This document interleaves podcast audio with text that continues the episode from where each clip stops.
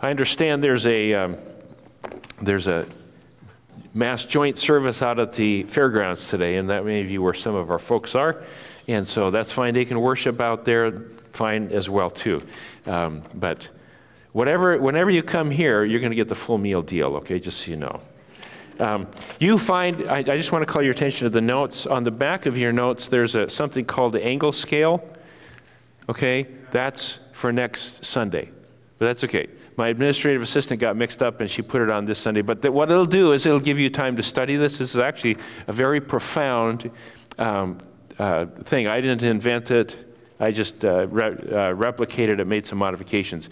Basically, it describes the journey of faith that we are all on and whether people start at no awareness of a supreme being or an awareness, uh, awareness of God, the awareness that they matter to God, those kinds of things, uh, when they actually come to faith in Christ and then moving into uh, becoming a new creature, um, that describes where all of us are have been at one point in time. So you can study that this week. And the, the disciples, disciples role are what, what are we as followers of Jesus called to be and do to help people move from minus nine through plus six. So, anyway, we'll talk more about that and also the role of what, what God's role is in all that next Sunday. But just wanted you to know that I won't be talking about that this week, but I will next, next week as we go forward.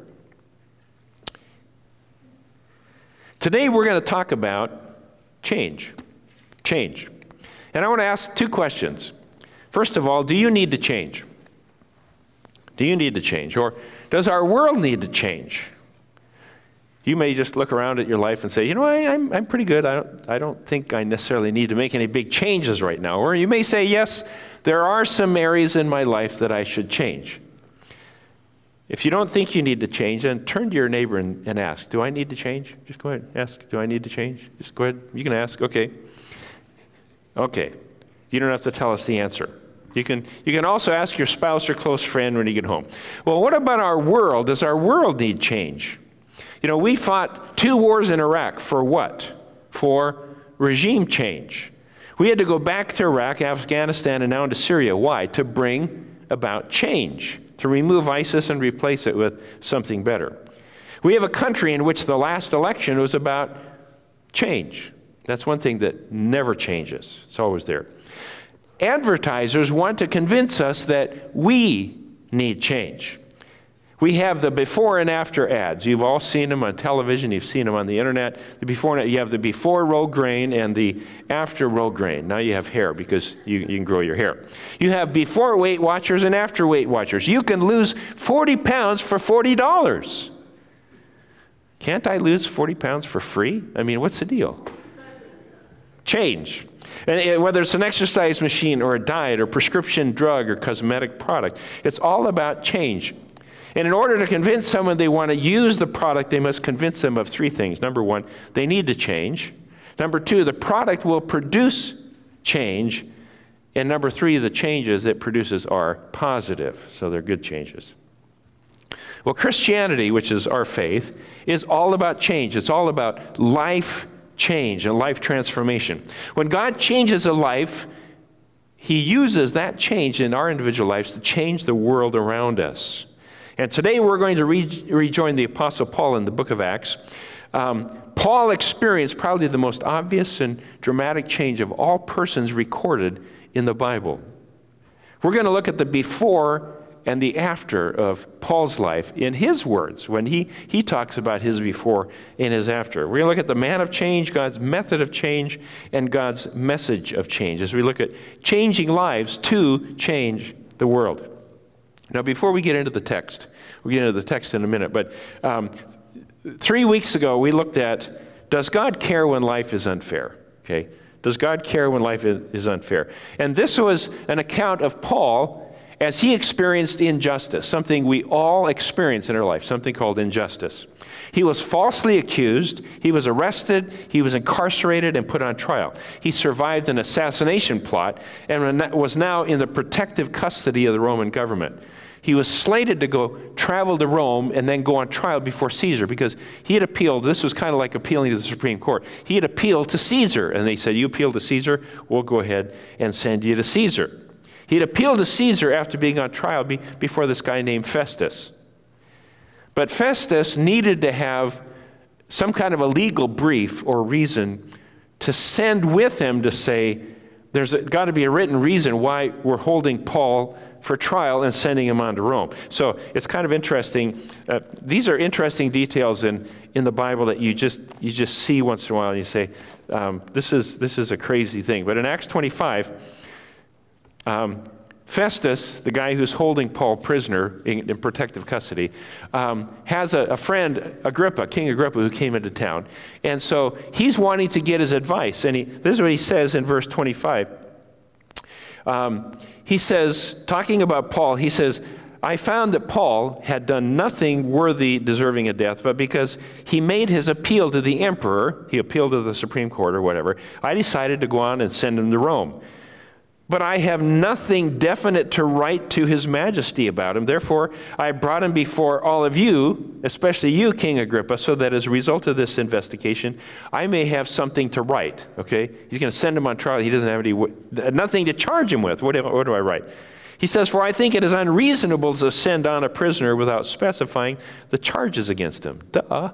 Yeah. So, so that's kind of the background of this conversation that we have. And I want us to join King Agrippa and Festus as they begin to ask Paul, and Paul gets to testify in his defense. So this is Acts 26. It's on page 907 in the Bible in the rack in front of you if you want to read or follow on the PowerPoint, that's fine too. Let's join the story. Then Agrippa said to Paul, You have permission to speak for yourself. So Paul motioned with his hand to begin his defense. King Agrippa, I consider myself fortunate to stand before you today as I make my defense against all the accusations of the Jews, and especially so because you are well acquainted with all the Jewish customs and controversies. Therefore, I beg you to listen to me patiently. The Jews all know the way I've lived ever since I was a child, from the beginning of my life in the, my own country and also in Jerusalem. They have known me for a long time and can testify, if they are willing, that according to the strictest sect of our religion, I lived as a Pharisee. And now it is because of my hope in what God has promised our fathers that I am on trial today. This is the promise our 12 tribes are hoping to see fulfilled as they earnestly serve God day and night. O king, it is because of this hope that the Jews are accusing me.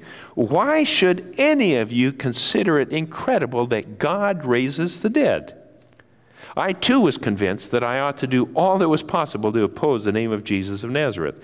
And that is just what I did in Jerusalem. On the authority of the chief priests, I put many of the saints in prison. And when they were put to death, I cast my vote against them. Many a time I went from one synagogue to another to have them punished. I tried to force them to blaspheme. In my obsession against them, I even went to foreign cities to persecute them. On one of these journeys, I was going to Damascus with the authority of the commission of the chief priests. And about noon, O king, as I was on the road, I saw a light from heaven, brighter than the sun, blazing around me and my companions. We all fell to the ground, and I heard a voice saying to me in Aramaic, Saul, Saul, why do you persecute me? It is hard for you to kick against the goads. Then I asked, Who are you, Lord? I am Jesus whom you are persecuting, the Lord replied. Now get up and stand on your feet. I have appeared to you to appoint you as a servant, as a witness of what you have seen of me and what I will show you. I will rescue you from your own people and from the Gentiles. I am sending you to them to open their eyes, to turn them from darkness to light, and from the power of Satan to God, so that they may receive forgiveness of sins and a place among those who are sanctified by faith in me. So then, King Agrippa, I was not disobedient to the vision from heaven. First to those in Damascus, then to those in Jerusalem and all Judea, and to the Gentiles also. I preached that they should repent and turn to God and prove their repentance by their deeds. That is why the Jews seized me in the temple courts and tried to kill me. But I have had God's help to this very day, and so I stand here and testify to small and great alike. I am saying nothing beyond what the prophets and Moses said would happen that the Christ would suffer, and as the first to rise from the dead would proclaim light to his own people and to the Gentiles. Now, you can read the rest of it um, in your own time, but I want to just unpack some things from this passage. This, this passage is not your typical courtroom defense. The defense that Paul lays out in front of King Agrippa and Festus is based on his testimony and the testimony about his experience of a changed life, a transformation in his life. This is what Paul describes as himself. So I want us to see what we can learn. Let's start with God's man of change. What was Paul like BC? What was Paul like before Christ? Well, first of all, Paul, we find out, before was very religious. Said he had lived according to the strictest sect of the Jewish religion, belonged to a group called the Pharisees. He was very religious, probably one of the most religious peoples in the nation, because he was a Pharisee. Very religious. He was also very rigid and legalistic. He was very concerned about the rules, following the rules, and he wanted to make sure that he followed all of the rules and didn't do anything right, anything wrong. Then he was number three, he was highly educated. Paul had received his education in theology and religion under a guy named Gamaliel. And Gamaliel was reputedly the leading instructor the, in that entire region or even that entire century. If you studied under Gamaliel, you were, you were supposedly the most educated religiously and theologically anywhere. That's where he was. He had this phenomenal education. He also was very passionate. Very passionate. There was nothing passive about Paul. He was very opinionated. How many of you work with or live with somebody who's very opinionated? Okay, yeah. They're, they can be very passionate about their opinions. He was very passionate and very opinionated about what he was. Everybody knew where he stood. And this same man, legalistic, religious, passionate, had a mission. He was a fanatic about his mission. He was obsessed with one thing. He was obsessed with stamping out Christianity. Okay? That's who Paul was. He said, I'm going to stamp out this false religion. He, he put Christians in prison. He cast his vote to have them executed. He traveled all to all the synagogues around the region to hunt down Christians, arrest them, and punish them. He even traveled to foreign cities to carry out his mission. He was convinced he was right. Because of that, he didn't think he needed a change. He was trying to evoke change in this world. He was out to change the world through his religion and by stamping out this new religion that was called Christianity. But on this path, Paul had an encounter that radically changed his life, just radically transformed his life. He met Jesus. He met Jesus, met the living Jesus. You cannot meet Jesus without being changed. So, what happened after that? When he met Jesus, he realized this life he was leading was, was, was a farce and it was wrong. And so we find after he met Jesus, he repented. He was repentant. He was repentant. In fact, there's an interesting, we read several passages where Paul talks about his background and what he was like. And one of them is in 1 Timothy 1 12 to 15. In his own words, he says this I thank Christ Jesus our Lord who has given me strength that he considered me faithful, appointing me to his service. Even though I was once a blasphemer and a persecutor and a violent man, these are his words. This is who Paul was. This is the before. He said, I was shown mercy because I acted in ignorance and unbelief. The grace of our Lord is poured out on me abundantly, along with the faith and love that are in Christ Jesus. Then he says something that I'm, I'm glad he said. He says, Here is a trustworthy saying that deserves full acceptance Jesus Christ came into the world to save sinners, of whom I am the worst. Aren't you glad you're not the worst at anything? He said he was the worst. And with all of our backgrounds and things that we've done, we can say with Paul, you know what? Paul said he was the chief of sinners. He was the worst. He tried to stamp out. He was fighting the church of God. And because of what Jesus, his encounter with Jesus, his after was he was repentant. He was also forgiven. He was forgiven. And an evidence, evidence of the fact that he accepted this forgiveness. You know, we, sometimes we have a hard time forgiving and, and, and receiving. For, anybody else hard, hard time receiving forgiveness? It's, it's not an easy thing to do. But he proved he was forgiven by other words that he wrote. He, he lists other worst sinners. You know, we, we in our world, we like to make lists of what's the worst sin and what are the worst sins that we can think of. And so we have all these things that, that we think are the worst sins. And, and in 1 Corinthians, he's writing this to a church. These are churched people, okay? He's writing to churched people in, in Corinth. And he says in 1 Corinthians 6, he said, Do you not know that the wicked will not inherit the kingdom of God? Do not be deceived, neither the sexually immoral, or idolaters, nor adulterers, nor male prostitutes, or homosexual offenders, nor thieves, nor greedy, nor drunkards, nor slanderers, nor swindlers will inherit the kingdom of God. He does this list of all these horrible sins, and we go, Oh my goodness. These are awful sins that he listed. And he's talking to a church? Are you kidding me? No, he was. And then he says to them, this, this, this church group of church people, he said, and such were some of you. In other words, some of you were worse sinners just like I was. But, okay, so he's talking to people who had pretty shady past, had some bad things in their background. He said, But you were washed, you were sanctified, you were justified in the name of the Lord Jesus Christ and by the Spirit of our God. In other words, you were forgiven. You were forgiven. And he said, no matter what these past sins were, just like me, I was the worst of sinners. He says, I was forgiven. He repented, said he was sorry, and God forgave him. He said he was forgiven. Before he was guilty, afterwards, his after was forgiven. He was declared not guilty, as if it never happened. Not guilty. He was still passionate, though. Number three.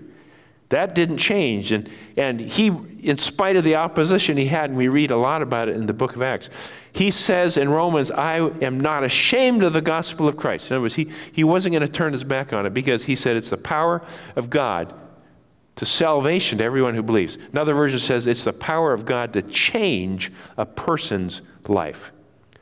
He wasn't ashamed of the gospel of Jesus Christ. The fact that Jesus died, was resurrected, and he told everyone. That was the, that was the whole substance of his message was the gospel, the good news of Jesus. And he was still a fanatic, and he was changed. Number four. And he wrote in 2 Corinthians 5:17, "Therefore, if anyone is in Christ, he is a new creation. The old is gone, the new has come." So, Paul, this before state was pretty, pretty grim and pretty evil and pretty nasty. And here he is, a new creation, somebody that's brand new. Brand new, brand new start. And then, number five, he was obsessed with spreading Christianity. That's pulls apart, stamping out Christianity, spreading Christianity, a change. The before and after of Paul are incredibly dramatic, huge Huge differences. And that's why he testified in court about his changed life, his transformation. Now, I don't know if you can identify with any part of Paul today.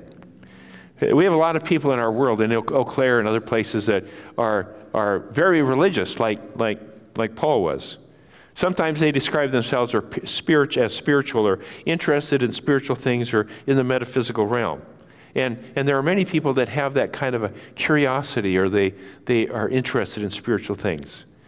And, and, and some people are rigid and legalistic like Paul was. They, they try to follow all the rules and they think that somehow if they follow the rules, they're going to be acceptable to God. And so they follow all the rules, rigid and legalistic. And some people are that. They, they, they try to follow the Ten Commandments and the tax laws and speed limits and, and the Golden Rule and, and uh, Maybe, maybe you're in that category too. You can identify with, you know, I, I like following rules. Or maybe you're highly educated, have a great education, and, and you're passionate about life and purpose. Some are, are committed to a noble cause of some sort, like Paul was so committed and passionate about stamping this false religion out that he was committed to that. Maybe people are committed to the environment, to peace, to educating our children, feeding the world's hungry, rescuing the sex trafficked. They're pro life. People are many times passionate about making a difference in our world. But those efforts are the wrong effort. There's a more fundamental, foundational change that must take place. And like Paul, he was going the wrong direction, fighting the wrong battle, doing the wrong thing going the wrong thing. And no matter how passionate, no matter how religious, no matter how educated he was, he was doing the wrong thing. He needed to be changed first. And that change was going to be with an encounter with Jesus Christ. That encounter with Jesus changed his heart, changed his heart. changed him internally from one person to another. There was this distinct before and after, and he was transformed on his inside. His human nature was transformed. Back in the 80s and 90s, that was the last century. Some of you weren't born yet, that's okay. In the Pacific Northwest, where we were living, we went on a prison building spree. The thinking was that if we can just build more prisons and we can get criminals off the street, we can, we can get them in prison. And, and then they passed the three strikes law and they took more and more criminals off the, the streets. And so basically, they took people that were trouble, troubled people, and they put them in prison. And so they relocated the problem and they thought, we found a solution. The problem is, as the prison population grew, they became overcrowded, and various counties and states had to pass laws to release criminals early since the jails were overcrowded, so now they went back on the streets. And then crime went up again. Well, the solution to crime is not incarceration, it's not education, it's transformation.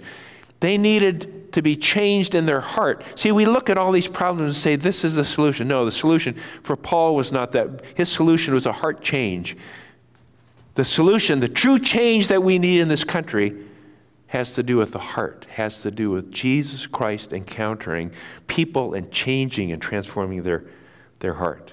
And whether the problem is drug addiction, alcoholism, teen pregnancy, abortion, crime, anything, the answers are not incarceration or education, it's transformation. Changed lives. And Paul wrote it. He said, If anyone is in Christ, he is a new creation, new creation. Jesus coined the phrase born again. That's what it's that's what in John 3 a guy came to him and said, "I I want to be right with God. What do I have to do?" And he said, "You need to be born again." That means start a new life. It's the internal transformation that Jesus came to bring. And in verse 8, there's an incredible, incredible question. Paul says, why should you consider it incredible that God raises the dead? Now, you think, where did that come from? Well, he was preaching that Jesus was raised from the dead. He was saying that God can produce new life. He's saying that transformation can, be happen, can happen if God makes it happen. You know, here, here's the God of the universe who created all things and put everything into orbit, did all that stuff. And who says he can't raise dead? Dead people. But he's saying God is the one who appeared to me through Jesus. And it's his power released that transformed and changed my life. Why should we consider it incredible that God creates new life? Many of you can testify to that, that when you gave your life to Jesus, he transformed your life. Life instantly became paradise. No, it didn't. Still tough. But Jesus transforms our life changes our lives. There's the before and after. Paul uses that as his defense. So, what is God's method of change? Of change. I don't want to be simplistic. Paul lists five elements of God's method of change, and I want to read it in verse 17 and 18, where he says, I will rescue you from your own people and from the Gentiles. I am sending you to them to open their eyes turn them from darkness to light and from the power of Satan to God, so that they may receive forgiveness of sins and a place among those who are sanctified by faith in me. The first step in that is to open our eyes. Open our eyes. Now, we're not talking about physical eyes, eyes in the physical sense. This has to do with the spiritual. In fact, the, the irony when he, he writes this is that when you go back in Acts 9, when he encountered Jesus Christ, he was blinded physically. He couldn't see.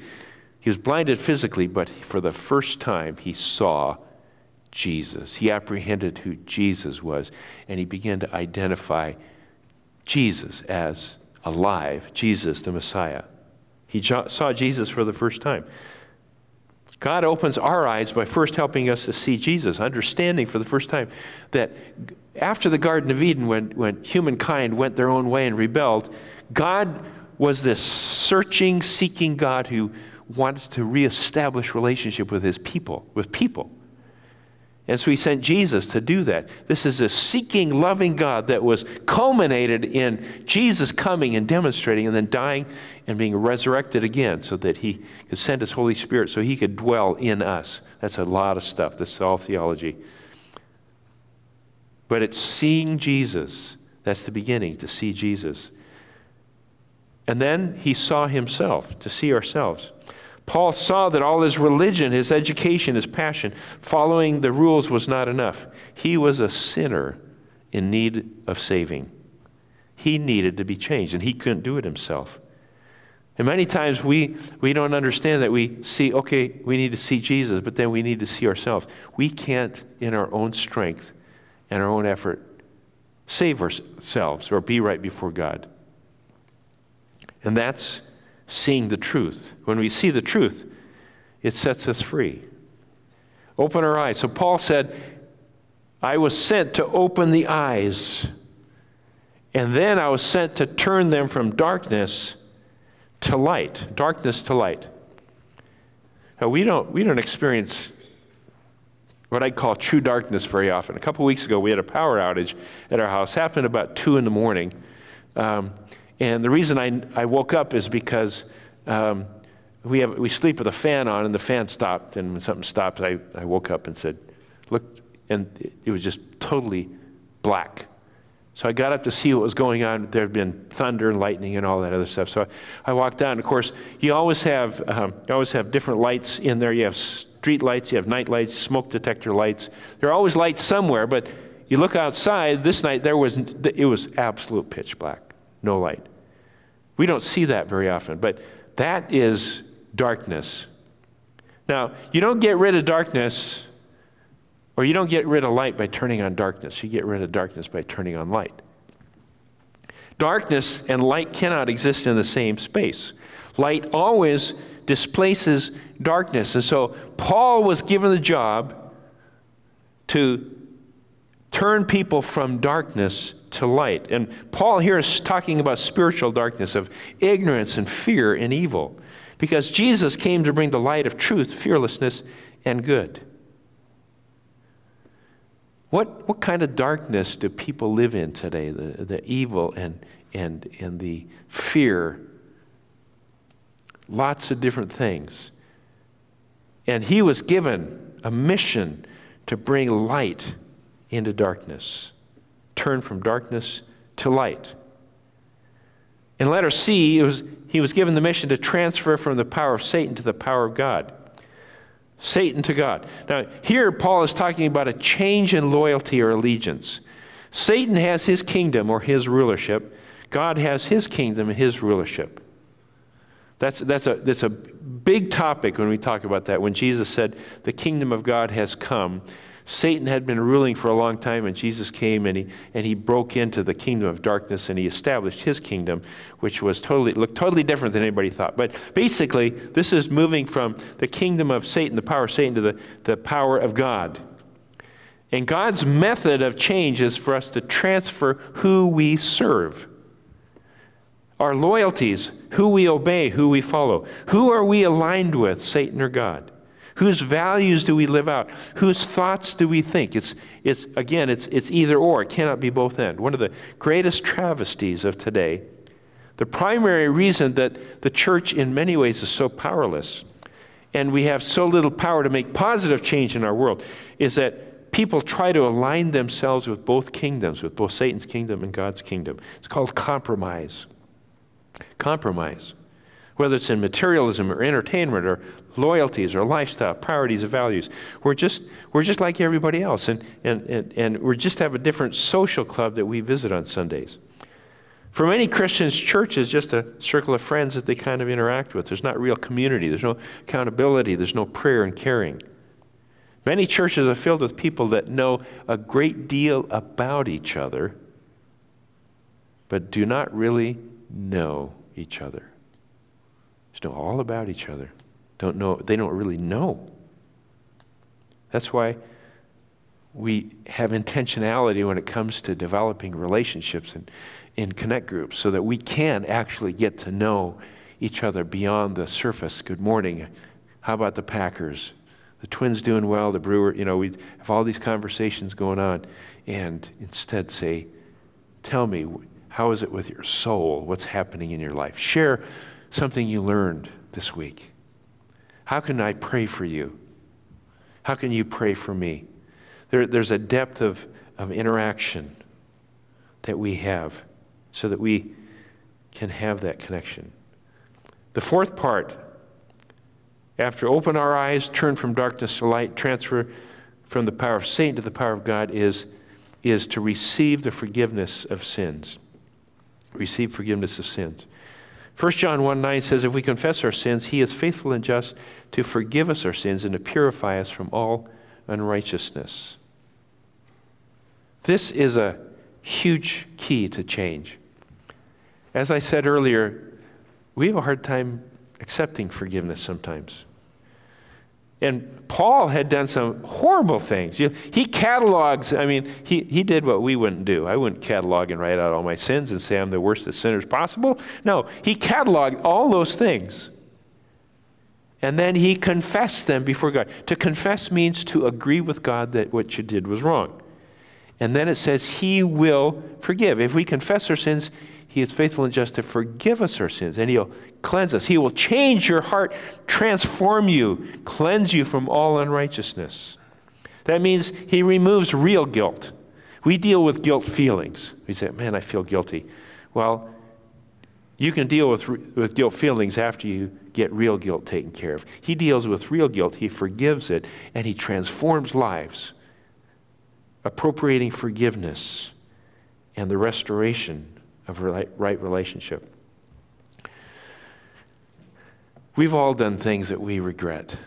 Things that if you stop, sometimes it just comes to mind. You go, man, I can't believe I said that. I can't believe I did that. I did this, whatever. And this, this regret and this feeling that maybe God will never forgive me for that.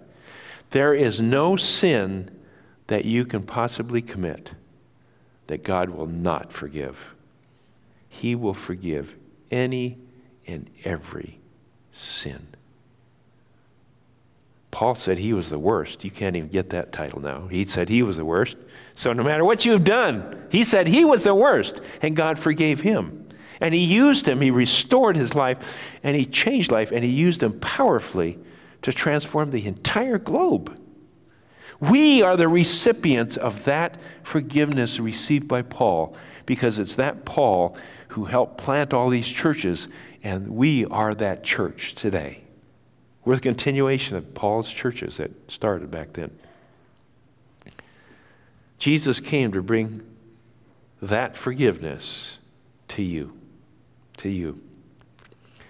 The fifth method of God's change is to be placed in the community of the sanctified. Sanctified, what does that mean? We, we, we use that word sanctified here and there. It means basically joining the community of changed persons. Okay, changed person. Sanctified. Sanctified means we're being transformed, you know, we, we come into faith with Jesus Christ and he saves us, and then we, we keep growing more and more like Jesus over our lifetime. Sanctification means becoming more and more like Jesus. Sanctification. So it means joining the community of changed persons who are also being changed slowly into the image of Jesus Christ. We're becoming more like Jesus. Nobody's arrived. Nobody's got it all together yet. We'll get it together when we go on to glory and we die and go to heaven someday. But we're in process, which means we're all in this journey together. And the method of change is to place us in this community of people that are on the same journey that you are on. Same struggles, same temptations, the same failures, the same ups and downs, the same doubts, and all of those things. He places us in the community of the sanctified, a place to belong, a place to grow. So, do we need to be changed? God wants to change us by opening our eyes, turning us from darkness to light, transferring our loyalties from Satan to God, giving us forgiveness of the past, and placing us in the community. So, what is our response? What, what do we do about this? Paul spoke to people all the time and gave a message of life change that we need to hear today. What is that message? What are the action steps that we can take to move forward here? God's message of change, verse 19 and 20. Verse 19 says, So then, King Agrippa, I was not disobedient to the vision from heaven, first to those in Damascus, then those in Jerusalem and all Judea. I preached that they should repent, turn to God, and prove their repentance by their deeds. Repent. First of all, repent. We talked a little bit about that in regard to forgiveness. In the original language, it means to change one's mind. One writer says to repent means to realize that the kind of life we're living is wrong and that we may adopt a, adopt a completely new set of values. Repentance involves two things. They say only two? Yeah, well, mainly two. Two things sorrow, being truly sorry. Not sorry we've been caught, but sorry that we've done wrong. It's not like getting a speeding ticket. Man, I'm sorry I got caught. I should have seen that guy. No, it's true sorrow for breaking the law. This is true sorrow, says, I am truly sorrowful. And then surrender. Sorrow and surrender. Surrender is to resolve that by God's grace, from this time forward, I'm going to allow God to change me. Okay? I can't change myself, but I can surrender my will so He can change me. God's power in us. Repent means to change. Second word, to turn to God. Many times we live with our lives with our back to God. We turn to everyone else or everything else first. Some people just live their life, life in what, what, what is described as a passive indifference. In other words, eh, God's irrelevant. I'm just going to do my thing. They just ignore God. They spend their whole life just kind of ignoring God. And other people are actively fighting against God, doing evil things and actively, you know, whether it's passive indifference or active rebellion, that's what the Bible calls sin because it's separating ourselves from God. And to repent is to turn away from that sin to God. Many of you remember the story of the prodigal son or the prodigal God that, that Jesus told. Told about two sons. Uh, this man had two sons. This one son wanted his inheritance early, and he went, he got it. He went to a far country, he squandered everything, lost it all. And boy, was he sorry. He was sorry. We'd all be if we lost everything we ever owned and, and blew it. We'd blow it. He was sorry. But he went beyond sorrow. He said, I'm sorry. I'm going to also, he returned to his father. He went back to his father. He was repentant and he went back to his father. He turned to God. So repentance is one thing, feeling sorry is one thing, but it's also turning to God and entering that or re entering that relationship. That's the story of us story of us. We may be wandering in a far country in rebellion or just ignoring God, or some of us are just wandering from our potential. God says, I got a great plan for you. And you go, I don't want it. I want to do my own thing. God our Father is just waiting for us to come back, to realize it, repent, and return to God. And the third message of change is prove repentance by our deeds. The proof of true repentance and the proof that we have turned to God is a changed life. A changed life. If there's no difference from the before and after, I doubt there's a difference. I doubt somebody's given their life to Jesus. There's going to be a difference. In James 2 17 to 18, it says, In the same way, faith by itself, if it is not accompanied by action, is dead.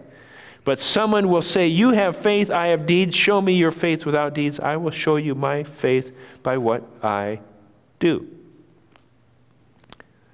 Now, we don't earn our right relationship with God by what we do.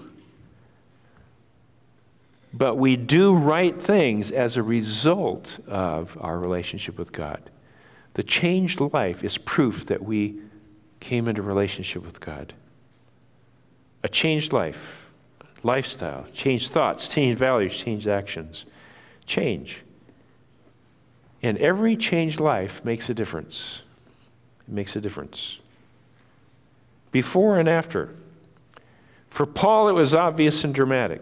Question is, where are you today? Where are you today?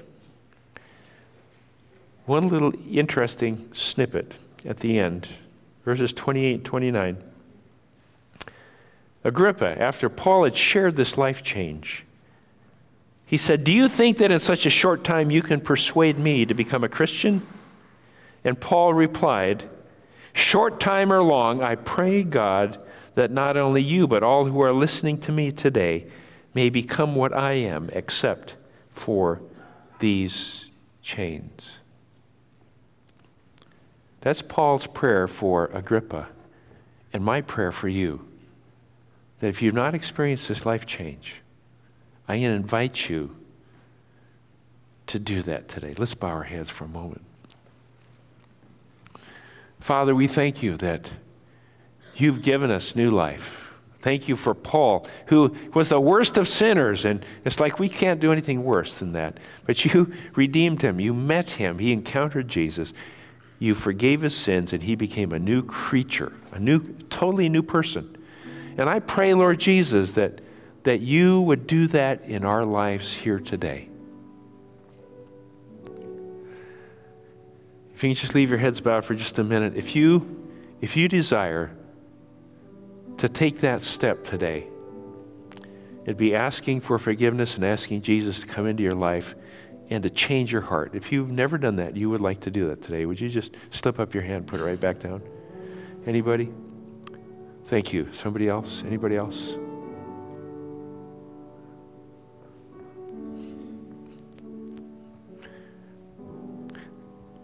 Just to let you know, you don't have to do that here. You can do that anytime, any place. Sometimes people hear the message and they go back home and they process it and think about it and pray about it, and then they decide. If you do that, please let somebody at this church know because we'd like to know if you've made that change. Father, we thank you that you change lives. And I just pray, God, today that you would continue to to move your church forward.